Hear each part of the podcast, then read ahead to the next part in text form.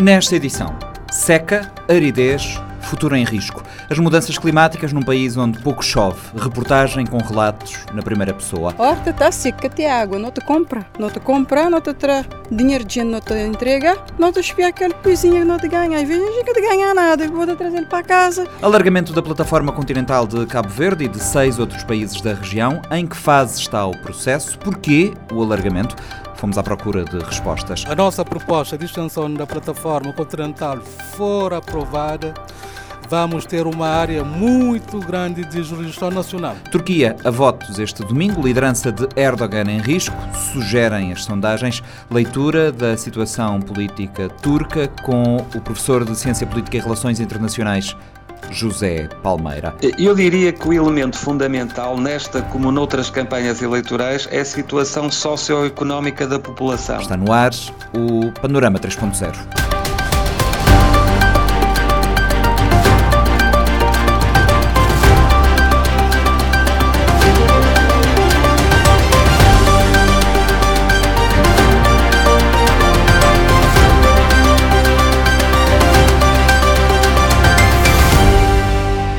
À medida que os efeitos das alterações climáticas se intensificam, as secas tornam-se cada vez mais frequentes em várias partes do mundo. Em Cabo Verde, a seca é cíclica, mas tem-se tornado mais intensa e frequente. As comunidades dependentes da agricultura sentem de modo particular os seus efeitos. Fredson Rocha foi conhecer a realidade vivida em Ribeira de Calhau. É o retrato, mais do que de uma zona, de todo um país. Reportagem produzida no âmbito do projeto Terra África, implementado pela agência francesa CFI. Senti uma tristeza de essa ribeira, moda essa ribeira era um tempo de verde, digaria assim, botou é só terra seca. Um bocadinho triste que antes era mais, mais verde cadê a água para trabalhar? Se cura nos vida, poder ter, dar nos fome. Às vezes poder beber sim comida demorada, ouvi? Tristeza, apreensão e incerteza. É isto que revelam o rosto e as palavras das mulheres vendedeiras de hortaliças e verduras residentes em Ribeiro de Calhau, de olhar fixo na aridez e secura de grande parte dos terrenos agrícolas num dos vales outrora mais produtivos da ilha de São Vicente. O que fazer, afinal, quando a rega tende a ser feita com recurso à água extraída dos poços existentes, se estes estão desativados ou com as reservas no mínimo? É o retrato de um país onde, de 2016 para 2020, a produção agrícola de hortaliças e tubérculos caiu 40%, assim confirmado pelo Anuário Estatístico publicado no segundo semestre de 2022 pelo Instituto Nacional de Estatística. A seca, que acompanha a história de Cabo Verde e que as alterações climáticas tendem a agravar, impacta diretamente as mulheres que têm a venda de hortaliças como fonte de sustento para si e para as suas famílias. Vera Lúcia Fortes tem 44 anos e vende desde os 13. Na lida, seguiu as pisadas de duas gerações. Nasceu, cresceu e vive até hoje em Ribeira de Calhau. Nem sempre a sua vida foi de incerteza. Quando começou, havia água e produção. Hoje, o castanho da terra é a cor da tristeza e da angústia. Um bocadinho triste que antes era mais, mais verde. Pessoas está desgastam a lugares assim bonitos, está a dizer, moça, Caio está bonito, magrinho assim, não é igual, nem assim, não estou te próprio, que é diferente e é triste. Ele está feito na tudo, grinho assim. E assim, praticamente, me solto trabalhar ali dentro de casa, nos G6, é um bocote com um plicote. Ele é fraco, fraco, fraco. Venda de horteliça é fraco.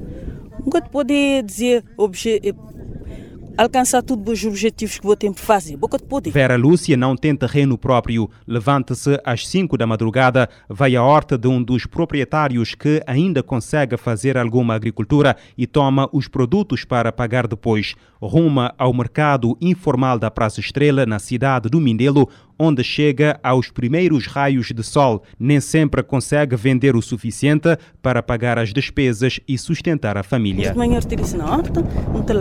te estrada, não te tenha de trabalho, para bem para sustentar a tua família. Boa vindo um horteliça, bota tomar na horta de gente fiote, bota vai vender, bota chegar às vezes no Praça Estrela, porque me vender lá no Praça Estrela, não tem escalar aquele por frente, nunca te poder vender. Não tem pior, às vezes, de mas tem que desejar de vender, que é para poder pagar, para poder tornar. Mas camada da hoje, um bairro, um baco que ele vende assim, nunca pode vender tudo, não tinha resto necessidade, um para casa. Amanhã tem que tornar para a porta, para tomar, que é para cobrir, aquele que me tomava, para pagar. Ele é difícil. Queria senhor ter isso um bocadinho, um bocadinho difícil. É em termos de horta, em termos de vender, é um bocado complicado. Esta verde própria, esta está seca. Que me senti A rotina repete-se todos os dias. Regressa a casa ainda antes do meio-dia e arregaça as mangas para os afazeres domésticos. Com uma família de seis pessoas e o marido desempregado, Vera Lúcia confessa que a situação financeira está cada dia mais difícil. O pagamento da propina de um dos seus filhos é uma preocupação. Tem quatro. E tem um, ele ali na casa que tem trabalho. Ele vai para a tropa, ele vê ali na casa que tem trabalho. Tudo meus três filhos a servir tropa, mas é a mesma coisa. É tudo de mami. Não tem esse mais pequeno, que tem nove anos lá para a escola. Mas aquele que te, te grinha assim, é que te nisa que mar na escola. Grinha assim, tem de pagar nove contos e nove centos. Você te imagina, só na missão. Ele é um bocado complicado para catar aquele dinheiro que é para me pagar. Um babo de ajuda, na Câmara, nada. Né, e, e caso que isto dá ajuda, quis dizer, mas nunca não tive ajuda de filhos para nada, me trabalhar, me tudo enquanto. A poucos metros da casa de Vera Lúcia reside Wanda Rodrigues, tem 54 anos e há quase 30 que vende verduras para conseguir o sustento da família. Os tempos são outros e sem água os rendimentos são cada vez menores. Nossa, ainda agora, minha mãe, meu marido estava a falar, mas ele, te senti triste, porque ele te falando para a horta, te senti triste, com pouca questão que tem água para trabalhar. É triste, antes era mais. Antes botar espiar para um lugar lá, problema é que estive ali para casa e dizer, moça, é um lugar que era bonito, é maneira que ele está agora. É triste. Minha venda de horteliça mochel mais em frente foi no tempo de asa. Mas já hoje já não. Venda, vou-te levar. Granha só lá me tinha cheio de venda, me trazer resto para casa, que te vender tudo.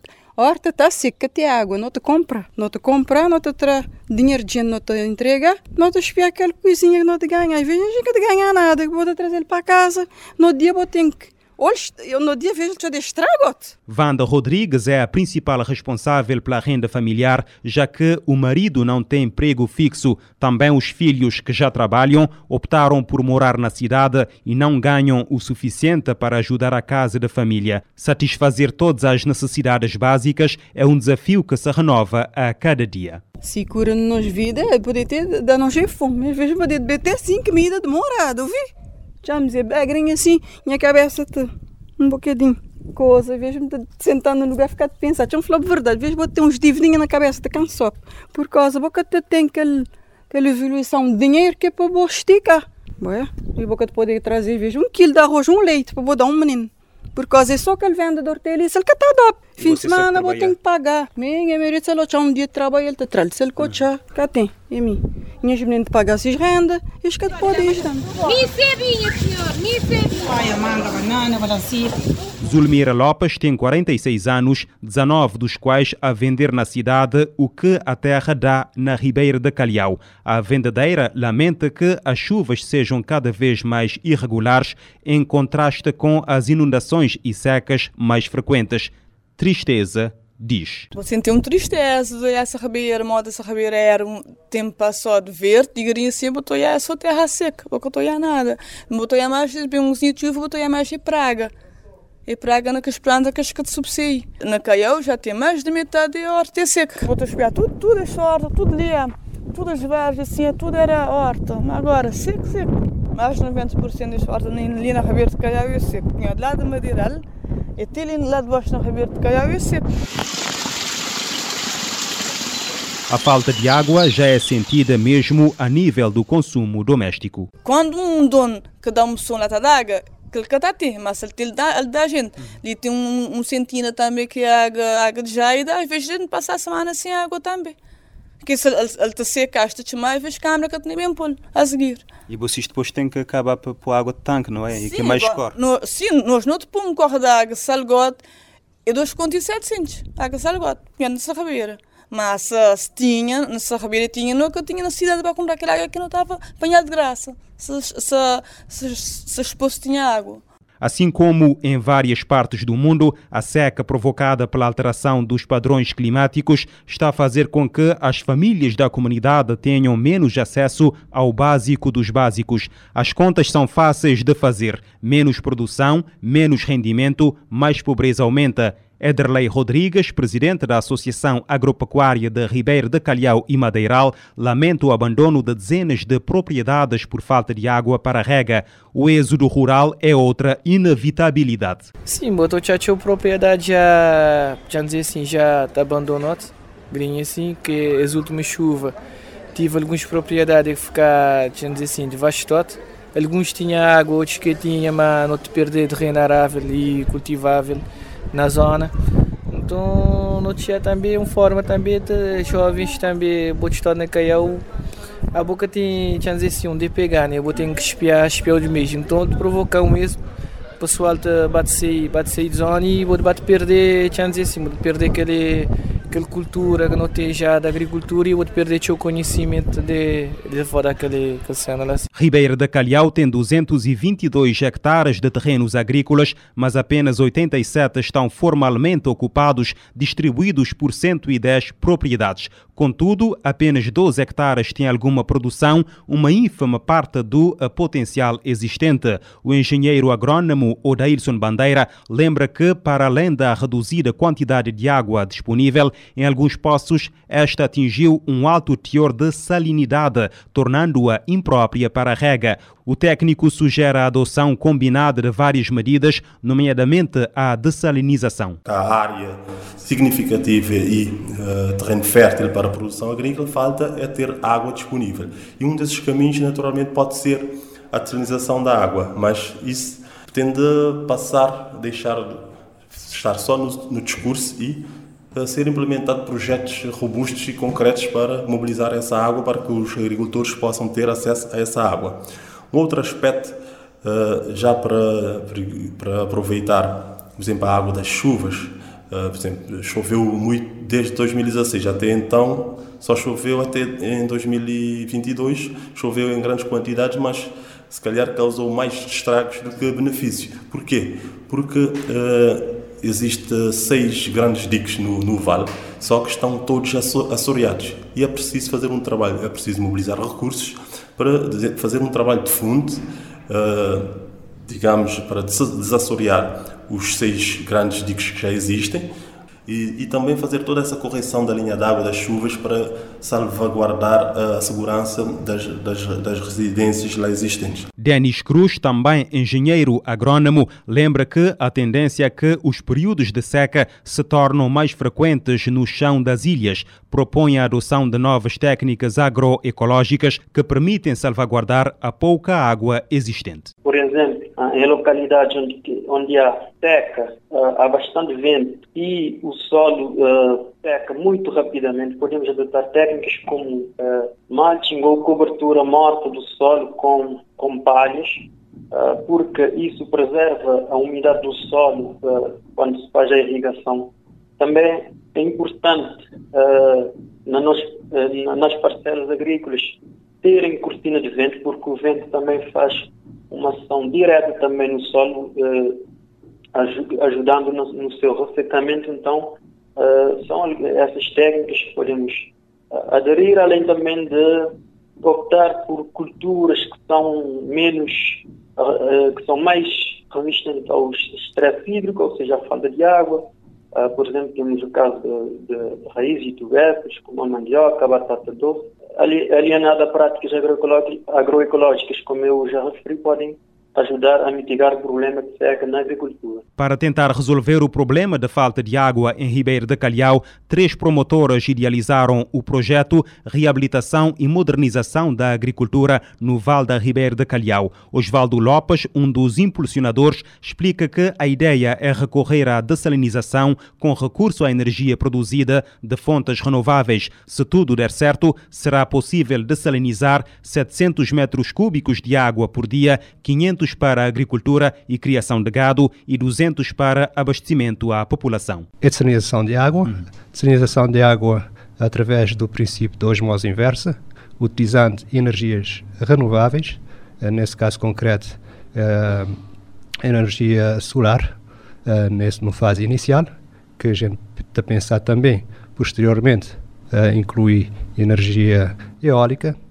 a ideia é produzir toma d'água na zona de Calhau, mais propriamente na zona de Praia Grande, uh, desanalisar lá junto da fazenda de Camarão e, uh, através do sistema de, de, de gravidade, uh, fazer distribuição de água para que as parcelas agrícolas na, na Vale da Ribeira de Calhau.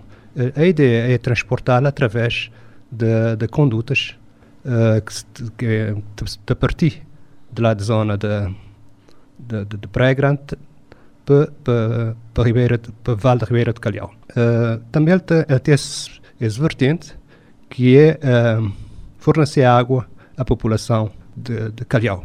O projeto está orçado em 200 mil contos. Os estudos de viabilidade e de impacto ambiental já foram feitos, mas ainda se está na fase de procura de financiamento e parcerias. A água será transportada através de condutas ao longo de 7 quilómetros a partir do local de recolha e tratamento. A nossa conduta principal da água está prevista uma distância de 7 quilómetros. Através de bombagem, não é?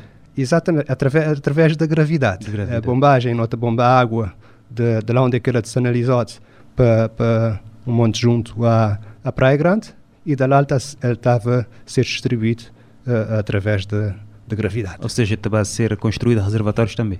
Corretamente, está a ser construído uh, dois reservatórios, uh, um reservatório com, com capacidade de cerca de 600 metros cúbicos e, e, e que está a ficar, de facto, na zona de produção, lá na, perto da zona de produção, e um reservatório de 200 metros cúbicos para ficar mais próximo da, uh, da comunidade de Calhau. Se o calendário for cumprido e as portas se abrirem, lá para 2024 poderá correr água nas torneiras. Para a concretização do projeto, os promotores esperam contar com as medidas que constam do Orçamento do Estado para 2023, nomeadamente a isenção de direitos aduaneiros e IVA na importação de equipamentos para dessalinização de água para a agricultura, incluindo painéis fotovoltaicos, inversoras e baterias. A dessalinização de água para a agricultura é uma intenção frequentemente reiterada pelo governo, tendo sido criada uma empresa pública vocacionada para o fornecimento de água a agricultores e criadores de gado. Por enquanto, não são visíveis em São Vicente os resultados de projetos e intenções anunciados para o país. Em abril deste ano, durante a reunião do Conselho Nacional de Água e Saneamento, o chefe do governo, Ulisses Correia Silva, anunciou o objetivo de atingir 7 milhões de metros cúbicos anuais de água dessalinizada para a agricultura já em 2026. Os investimentos estão em curso e previstos para, até 2026, atingir 7 milhões de metros cúbicos por ano de água desalinizada para a agricultura e 3 milhões de metros cúbicos por ano na reutilização de águas residuais tratadas na agricultura. O reforço do nexo água-energia foi fortemente implementado nos últimos anos. Se em 2015 existiam apenas 15 sistemas fotovoltaicos instalados para a bombagem de água, hoje o país conta com 120 sistemas. A meta é equipar 100% dos furos de água para rega com sistemas fotovoltaicos, o que demanda um investimento de 5,7 milhões de contos. É claro que não vai ser um investimento de um só ano, portanto, programado de uma forma plurianual. De acordo com as Nações Unidas, desde 1970, os territórios afetados pela seca mais do que duplicaram em todo o mundo. Boaventura Santi é sociólogo, doutorado em engenharia ambiental e coordenador de projetos sobre mulheres e mudanças climáticas na Guiné-Bissau. O especialista explica que as alterações climáticas são um fenômeno global que atingem de forma particular os pequenos estados insulares como o Cabo Verde. É um fenômeno que afeta todo o globo. Eu acabei me referindo ao pequenos estados insulares por conta da sua maior vulnerabilidade, né? maior suscetibilidade desses países, mas é um fenômeno global é, que, que, sobretudo nos últimos 20 anos, né, é, tem tido maior preocupação a nível da, da, das autoridades internacionais que embora haja impasse em relação à forma como lidar com, com as mudanças climáticas, mas pelo menos tem sido preocupação cada vez mais forte a nível global. O responsável lembra que mulheres e crianças tendem a ser mais vulneráveis às mudanças climáticas e à seca, em particular tendo em conta a sua vulnerabilidade e a persistente desigualdade de género porque falamos de fenómenos irreversíveis. Boaventura Santi aponta a resiliência, a adaptação e a mitigação como fundamentais. Dado o fator ser irreversível, é, o que nós podemos fazer é adaptar em primeiro lugar. E a capacidade de resiliência tem a ver também com a capacidade de ver com o novo, uh, com o novo, com o novo, o novo cenário. O que se pode fazer é, nesse, nesse momento é a questão da mitigação dos impactos é, severos, extremos das mudanças climáticas. E essa mitigação passa por adoção de novas práticas, pela consciencialização da, da, da, população em relação às mudanças climáticas que ocorrem a nível global, mas também a nível local. Então, na verdade, eu falei dois termos, mas há o terceiro termo que é a questão da mitigação das mudanças climáticas. A reversão não existe, é, quer dizer, não se utiliza esse termo para lidar, para, para se tratar das mudanças climáticas, mas, sobretudo, a mitigação, que é um termo muito importante quando se fala das mudanças climáticas. De acordo com as Nações Unidas, 168 países sofrem ao dia que passa com a desertificação, um processo de degradação da terra que afeta a agricultura e piora com a seca. Mulheres, crianças e idosos dos meios rurais são as principais vítimas, mas a ameaça diz-nos respeito a todos.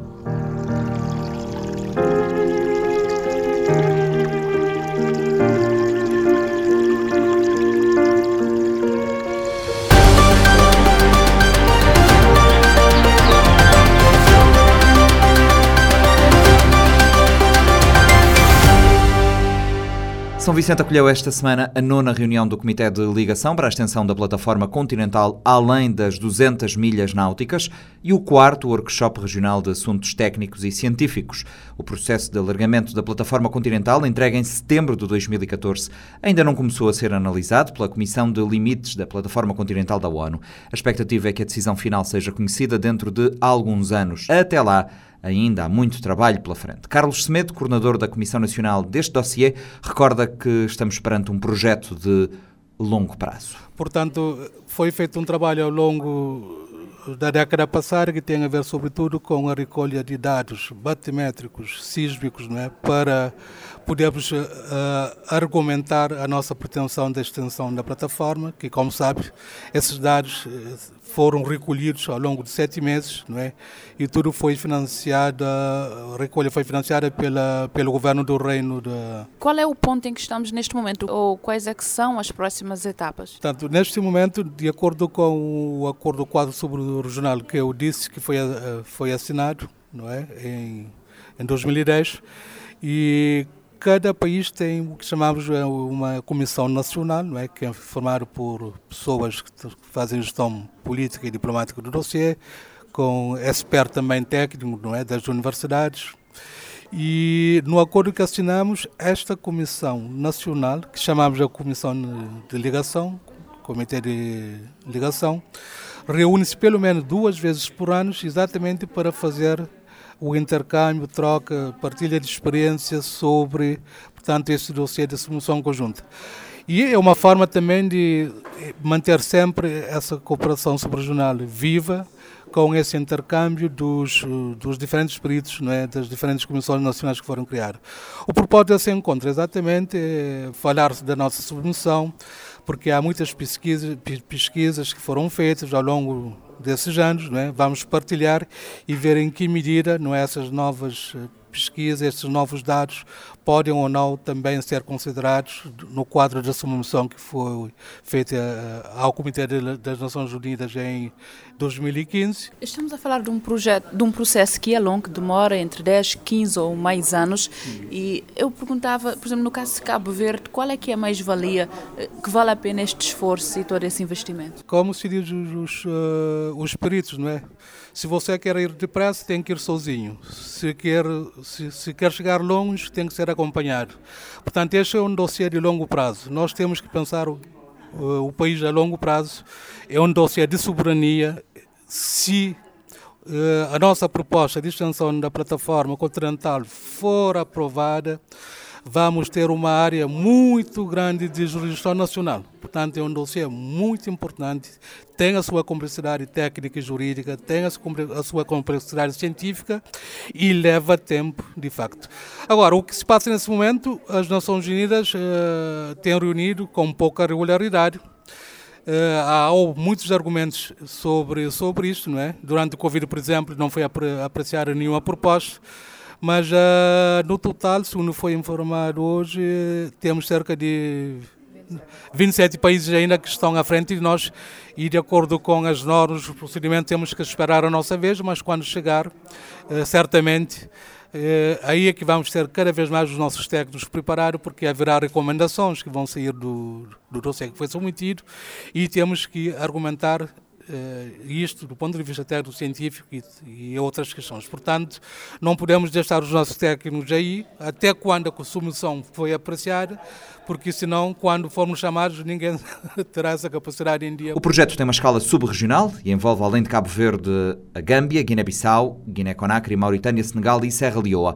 A possibilidade de pedir o alargamento da plataforma continental até às 350 milhas náuticas está contemplada no direito internacional, contudo, é necessária argumentação técnico-científica para o efeito. De acordo com o diplomata Giliardo Nascimento, o processo permanece sempre em aberto, sujeito a alterações até à apreciação por parte das Nações Unidas. Do ponto de vista legislativo, nós já fizemos a entrega técnica dos dados todos recolhidos, embora esse processo pode ser alimentado com novos dados que vão sendo recolhidos ao longo do tempo.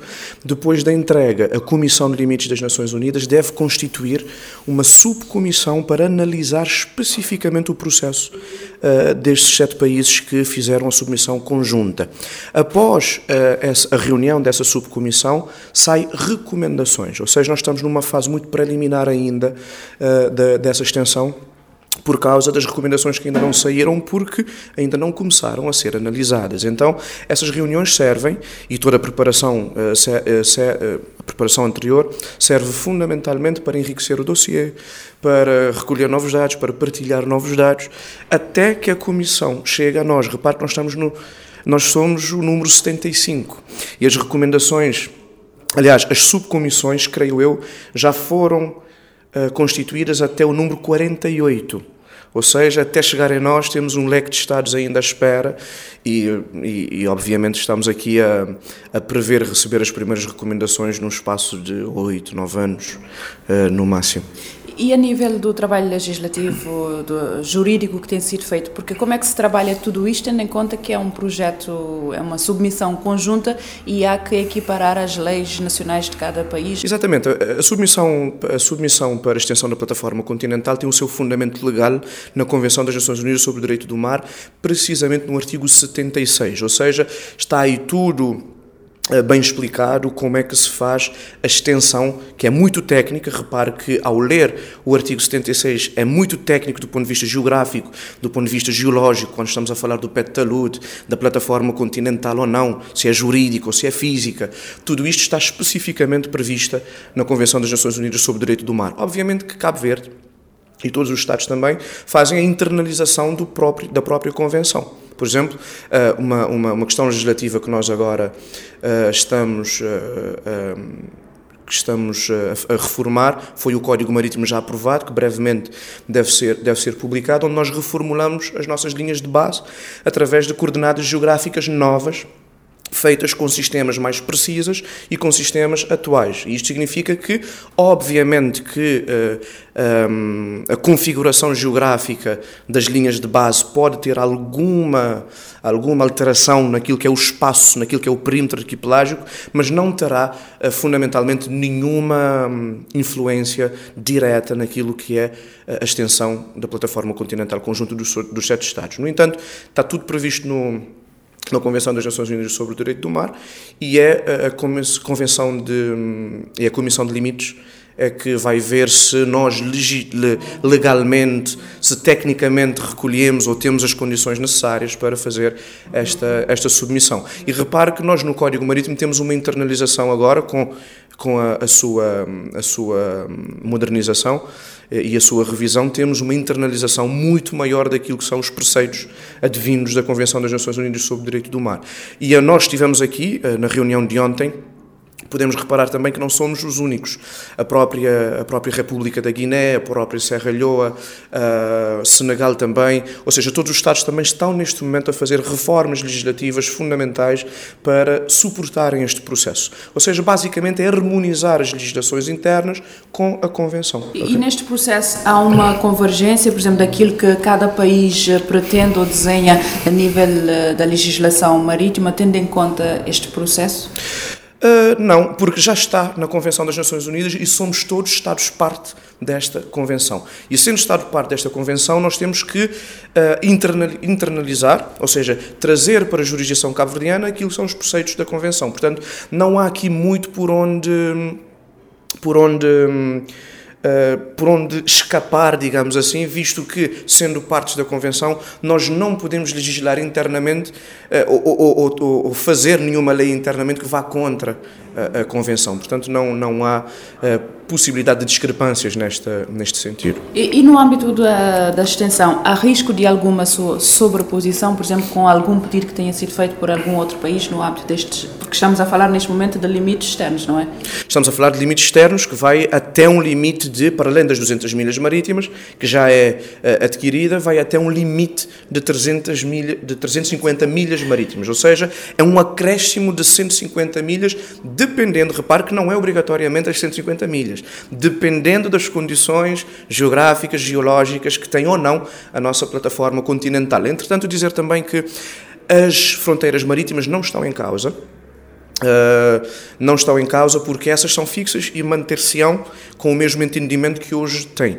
O depois, quando a extensão é conjunta, Repare que ainda não se faz aqui, um, ah, esta, esta parte é de Cabo Verde, esta parte é da Mauritânia, esta parte é do Senegal, ainda não faz isto. É conjunta, estender-se-á a plataforma conjunta e depois, sim, vamos, obviamente, sentar-nos à mesa, na base da boa-fé e da, e, da, e da cooperação que temos vindo a assistir nestas reuniões e assim estabelecer os limites da sua gestão e da sua exploração conjunta. Só para terminar, este trabalho todo que está a ser feito é no sentido de colocar no mesmo nível todo o procedimento que está a ser feito para quando chegar a vez da submissão de Cabo Verde, da análise da submissão de Cabo Verde, eh, haver um mínimo de, de trabalho ou de, de falhas processuais. Exatamente, até porque o que é que nós estamos a fazer aqui hoje, por exemplo, e fizemos ontem no final do dia, é analisar recomendações que já foram feitas a outros Estados, ou seja, as recomendações que já foram feitas, por exemplo, exemplo, a França. Como é que nos pode ajudar a precaver alguma recomendação que vai ser feita aos sete Estados, por forma, quando chegarmos lá, já estarmos já com uh, os dados todos recolhidos, uh, ou então com todas as insuficiências supridas para que aquela recomendação não se aplique a nós. Temos tempo para fazer isso, ou seja, aprender com as recomendações que já foram feitas a outros Estados. É este também uh, uh, o motivo de estarmos aqui reunidos. Quase uma década depois da entrega do dossiê, Celedónio Vieira, diretor da Empresa Nacional de Pesquisa e Exploração Petrolífera da Guiné-Bissau, destaca os avanços alcançados pelo grupo de trabalho Recorda também que a nova tutela sobre mais território vai dar aos países costeiros possibilidades de acederem a recursos existentes no solo e subsolo marinho. As nossas perspectivas são boas. Estamos a trabalhar como um grupo coeso e unido e temos conseguido avanços. Esses avanços culminaram na submissão conjunta que, que se fez e que, de acordo com as normas internas da Comissão das Nações Unidas para a extensão dos limites da plataforma continental, vai levar o tempo que é necessário, porque atualmente estamos numa bicha. E, de acordo com as melhores perspectivas que temos, dentro de mais ou menos 13 anos, uh, a nossa submissão será analisada e podemos ser chamados eh, a fazer esclarecimentos técnicos que ajudarão a Comissão, ou a sua comissão a tomar a decisão que acharem apropriada. E, e, e nós eh, mantemos eh, esperançosos de que a comissão vai aceder às teses que nós defendemos para tornar possível essa extensão dos limites exteriores da plataforma continental. Nós estamos a falar de um processo que por si é longo e complexo. Uh, vale a pena? Vale a pena, porque a conclusão positiva do processo vai dar aos países costeiros da África Ocidental a possibilidade de terem acesso aos recursos uh, do, do, do, do, subsolo marinho aos quais não têm acesso agora. E em perspectiva, isso, isso uh, traz, obviamente, maior esperança para as gerações vindouras dos nossos países, em termos econômicos, em termos científicos e em termos técnicos de diferentes setores. Vale a pena. E os países estão a preparar as capacidades para tirarem a vantagem de, ou as vantagens que isto poderá trazer no futuro? Bom, a perspectiva de, de tirar vantagem de tudo isso vai ser é, materializada no quadro de um processo. Porque não é possível, de, de, dentro de um, de um prazo, intervalo temporal tão curto, fazer conseguir ter essa, todas as capacidades que serão necessárias num futuro próximo ou mais longo. Mas tenho a certeza que nós empreendemos eh, este processo, estou a falar dos, dos técnicos dos países costeiros da África Ocidental, aprendendo. E no momento teremos que passar esta feita à geração mais nova. Mas esses aí terão também que aprender, não? Adquirirem as capacidades técnicas para não só uh, defender as teses que nós hoje defendemos, mas para também uh, adotarem, uh, dotarem os países respectivos das capacidades que serão necessárias para fazer face à exigência de explorar os recursos ou gerirem essas zonas posteriormente. A nível da comissão na Guiné-Bissau, o que é que tem feito? Porque cada comissão de cada país tem trabalhado de forma individual e depois fazem esta, esta troca de experiências nas reuniões anuais. O que é que vocês têm feito? Na... Vou falar primeiramente daquilo que se está fazendo no quadro da Petroguim. A Petroguim é a Companhia Petrolífera Nacional da Guiné-Bissau e temos estado a trabalhar ativamente no offshore, alargando eh, as zonas eh, de prospecção e estamos há uns dois, três anos mais ocupados nas águas profundas. Estamos a preparar a construção do primeiro furo das águas profundas. Isso quer dizer que temos tido alguma recompensa na, na aquisição de dados. Dados geofísicos que, que são imprescindíveis para, para a prospecção de hidrocarbonetos. E esses dados poderão vir a ser utilizados no reforço de, dos nossos argumentos para convencermos a Comissão a aceitar a extensão que estamos a propor. E, por outro lado, os juristas continuaram a trabalhar, porque nós somos um país que está, de certa maneira, a ser afetado pelas mudanças climáticas e a, a linha reta de base que serve eh, para definir a extensão da plataforma continental eh, poderá vir a ser mudada, porque há zonas que, que anteriormente eram ilhéus, não? Há áreas que, que tinham ilhéus, que esses ilhéus infelizmente estão a desaparecer. Isso implicará eh, a mudança a correção das coordenadas dos pontos da linha de base reta que, que define a nossa costa. E aí temos que adaptar a nossa legislação, a legislação da Guiné-Bissau, às exigências que a Comissão porventura irá fazer. Já agora, como nota adicional, neste momento estão registados nas Nações Unidas 93 pedidos de extensão da plataforma continental.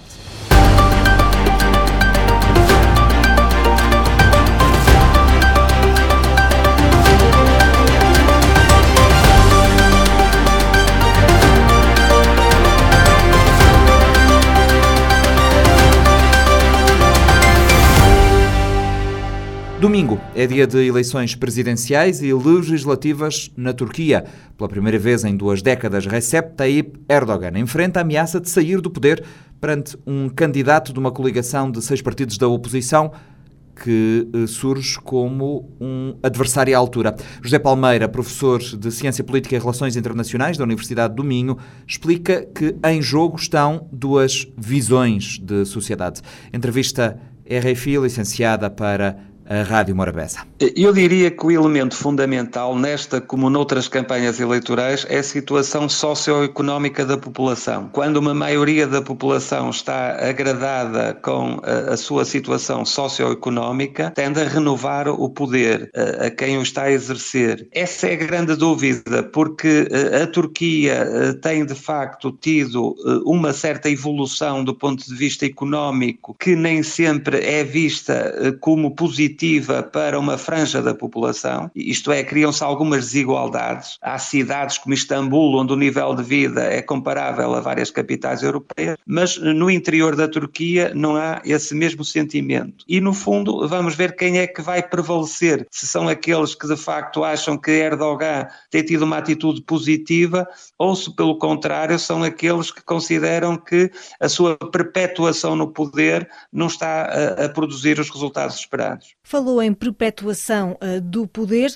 Acha que, de facto, desta vez, pela primeira vez em duas décadas, Erdogan poderá uh, ser destituído? As sondagens uh, indicam que existe essa possibilidade. É verdade que quem observa de fora, como é o meu caso, Erdogan é sobretudo avaliado pelo papel que tem tido no plano internacional. Por exemplo, na mediação do conflito na Ucrânia. Aliás, está a decorrer em Istambul uma negociação entre a Ucrânia e a Federação Russa a pretexto de um acordo, da renovação de um acordo de cereais. A, a, Turquia tem tido de facto um papel também ao não permitir que a Suécia tenha entrado já neste momento para a NATO, só a Finlândia é que o conseguiu, e aqui isto conduz-nos ao problema curdo, que de facto é algo que eh, na Turquia tem também eh, implicações internas na medida em que uma parte da população de facto reconhece-se, revê-se nesta posição de força de Erdogan face aos curdos, mas outra parte não. E por outro lado, o estilo autoritário de Erdogan que também eh, tem eh, dentro da, da, sociedade turca eh, apoiantes e, pelo outro lado, quem rejeita essa, essa sua postura. Aliás, do ponto de vista religioso, Erdogan recuperou um certo islamismo que o fundador da República Turca, Kemal, tinha de certa forma afastado transformando a Turquia numa república secular. E, portanto, são todas estas tensões que naturalmente pesam na, na hora de votar, embora a questão socioeconómica seja aquela que, do meu ponto de vista, prevalece. Precisamente, falou em alguns dos trunfos de Erdogan, mas as eleições realizam-se num contexto de grave crise económica que assola a Turquia há cerca de uma década. Até que ponto esta crise pode ter um peso nas urnas? Certamente que pode. Aliás, o, recente terremoto que aconteceu no sul do país veio também evidenciar que a Turquia tem um conjunto de fragilidades. Como eu disse há pouco, há uma certa dicotomia na Turquia entre uma Turquia desenvolvida, uma Turquia que há poucos dias inaugurou a sua primeira central nuclear, por exemplo, com tecnologia russa, de resto, que anuncia um porta-aviões preparado para acolher drones, que também acabou de inaugurar o maior navio de guerra turco, isto é, temos uma Turquia tecnologicamente avançada, mas temos também uma, uma Turquia rural com muitos problemas. E, e certamente que essa dicotomia se vai evidenciar nesta eleição. É, é verdade que a questão económica muitas vezes é mitigada porque se diz que é induzida do exterior, são fenómenos externos, mas sabemos também que há fatores de natureza interna e, neste caso, Erdogan poderá ser responsabilizado por isso. Nomeadamente pela inflação galopante e que no final do ano passado quase atingia os 90%, também com a desvalorização uh, da lira, tudo isso pode eh, induzir então os eleitores na hora do voto. Exatamente. Eh, o fenómeno socioeconómico, eh, isto não é típico da Turquia, acontece em todos os atos eleitorais, tem uma influência muito grande, tem um peso muito grande. Naturalmente que haverá outro tipo de eleitores que também vai valorizar o facto do sistema democrático turco ter sido bastante condicionado pelo presidencialismo de Erdogan, que introduziu este sistema de governo em 2017. Há um poder centralizado na sua figura. O regime de Erdogan domina em grande parte a comunicação social, por exemplo. E, nesse aspecto podemos dizer até que estas eleições sofrem de um certo condicionamento democrático por via disso. Erdogan é, é, é um líder, digamos assim, que tem uma predominância sobre o sistema político muito significativa. E, isto é verdade que se a eleição decorrer de forma democrática poderá não ser suficiente para lhe garantir a, a reeleição, mas de certa forma também lhe dá uma certa vantagem eh, face ao, ao, seu adversário principal. Vamos então ao adversário principal. Um, o professor falou da questão do atual regime presidencialista. A grande promessa de Kemal Kilic Daroglu é o regresso ao sistema parlamentar com poderes reforçados. Quem é que é esta, esta figura, este principal adversário que ameaça o poder do atual presidente? Há quem diga que ele foi o máximo denominador comum entre eh, as forças políticas que se uniram para eh, criar uma força alternativa a Erdogan. Eh, não é porventura, se calhar, o líder ideal para concorrer com Erdogan, mas é o líder possível. É alguém que tem uma carreira política longa, tem várias derrotas no seu currículo, mas é alguém também que é visto como um moderado, alguém eh, capaz de fazer, digamos assim, uma transição pacífica para um regime mais democrático, mais aberto, mais secular e que é capaz de aproximar também a Turquia eh, mais do Ocidente quer em termos de um maior comprometimento com a NATO, quer de uma maior aproximação à União Europeia, que há anos atrás a Turquia ambicionou integrar eh, a União Europeia, simplesmente a própria União Europeia não demonstrou grande abertura para que isso tivesse lugar. Portanto, eu diria que é porventura o rosto de uma Turquia mais moderna, mais ambiciosa, que este eh, líder eh, encabeça com o objetivo de aproximar mais a Turquia do mundo ocidental e da União Europeia, em contraponto com Erdogan, um líder porventura eh, diferente, mais empenhado numa Turquia autónoma entre a União Europeia e a Federação Russa e mais capaz de ter protagonismo na cena internacional, porventura, do que se o seu adversário vencer estas eleições. Kilic Daroglu conta com o apoio do Partido Democrático do Povo, o principal partido pró-curdo. A coligação que lidera eh, de centro-esquerda é composta, na sua maioria, por partidos da direita, quer mais liberais, quer conservadores e islamistas. Como é que um partido de centro-esquerda se une a partidos conservadores de direita e até que ponto esta coligação pode derrotar Erdogan? Esta coligação eh, engloba forças que, em condições normais, se, seriam adversárias. Acontece que há um objetivo maior que colocam em primeiro lugar, que é derrotar Erdogan. Derrotar Erdogan é o seu primeiro objetivo. Aliás, se esta coligação vencer, poderá depois vir ao de cima algumas divergências, na medida em que inclui setores de facto mais moderados, mas inclui outros que não têm, digamos assim, o mesmo empenhamento do ponto de vista daquilo que é o futuro que ambicionam para a Turquia. Nesse sentido, há aqui um objetivo magno, que é a derrota de, de Erdogan, e tudo o resto acaba por ser um pouco secundarizado. Mas se for eleito, uh, poderá de facto haver uma mudança significativa face a Erdogan? Poderá haver. A dúvida é se a população turca prefere um líder mais autoritário como Erdogan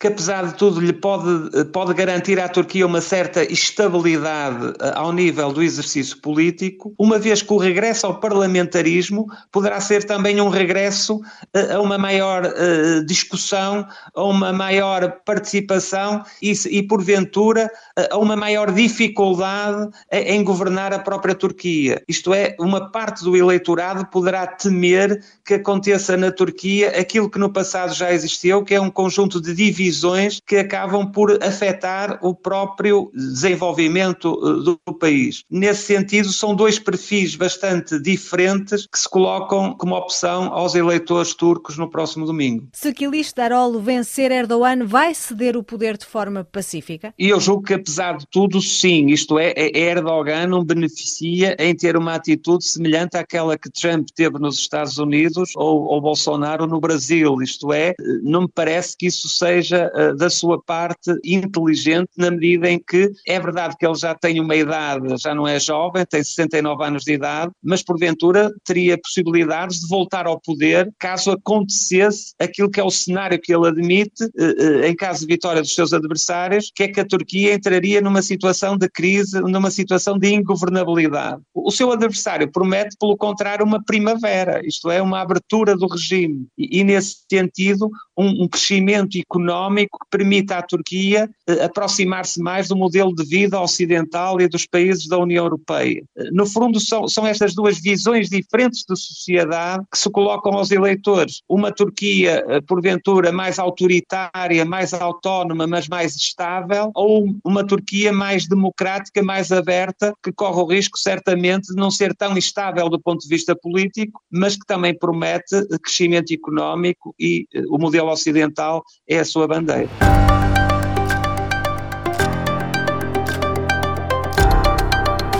Panorama 3.0 é uma produção da Rádio Morabeza, disponível em diferentes horários e frequências. Este programa está uh, também online no site da rádio, em radiomorabeza.cv e nas plataformas digitais, como Google Podcasts ou Spotify. Esta edição contou com a colaboração dos jornalistas Fredson Rocha e Lourdes Fortes e eu sou o Nuno Andrade Ferreira. Até para a semana no Panorama 3.0, o seu programa semanal de grande informação.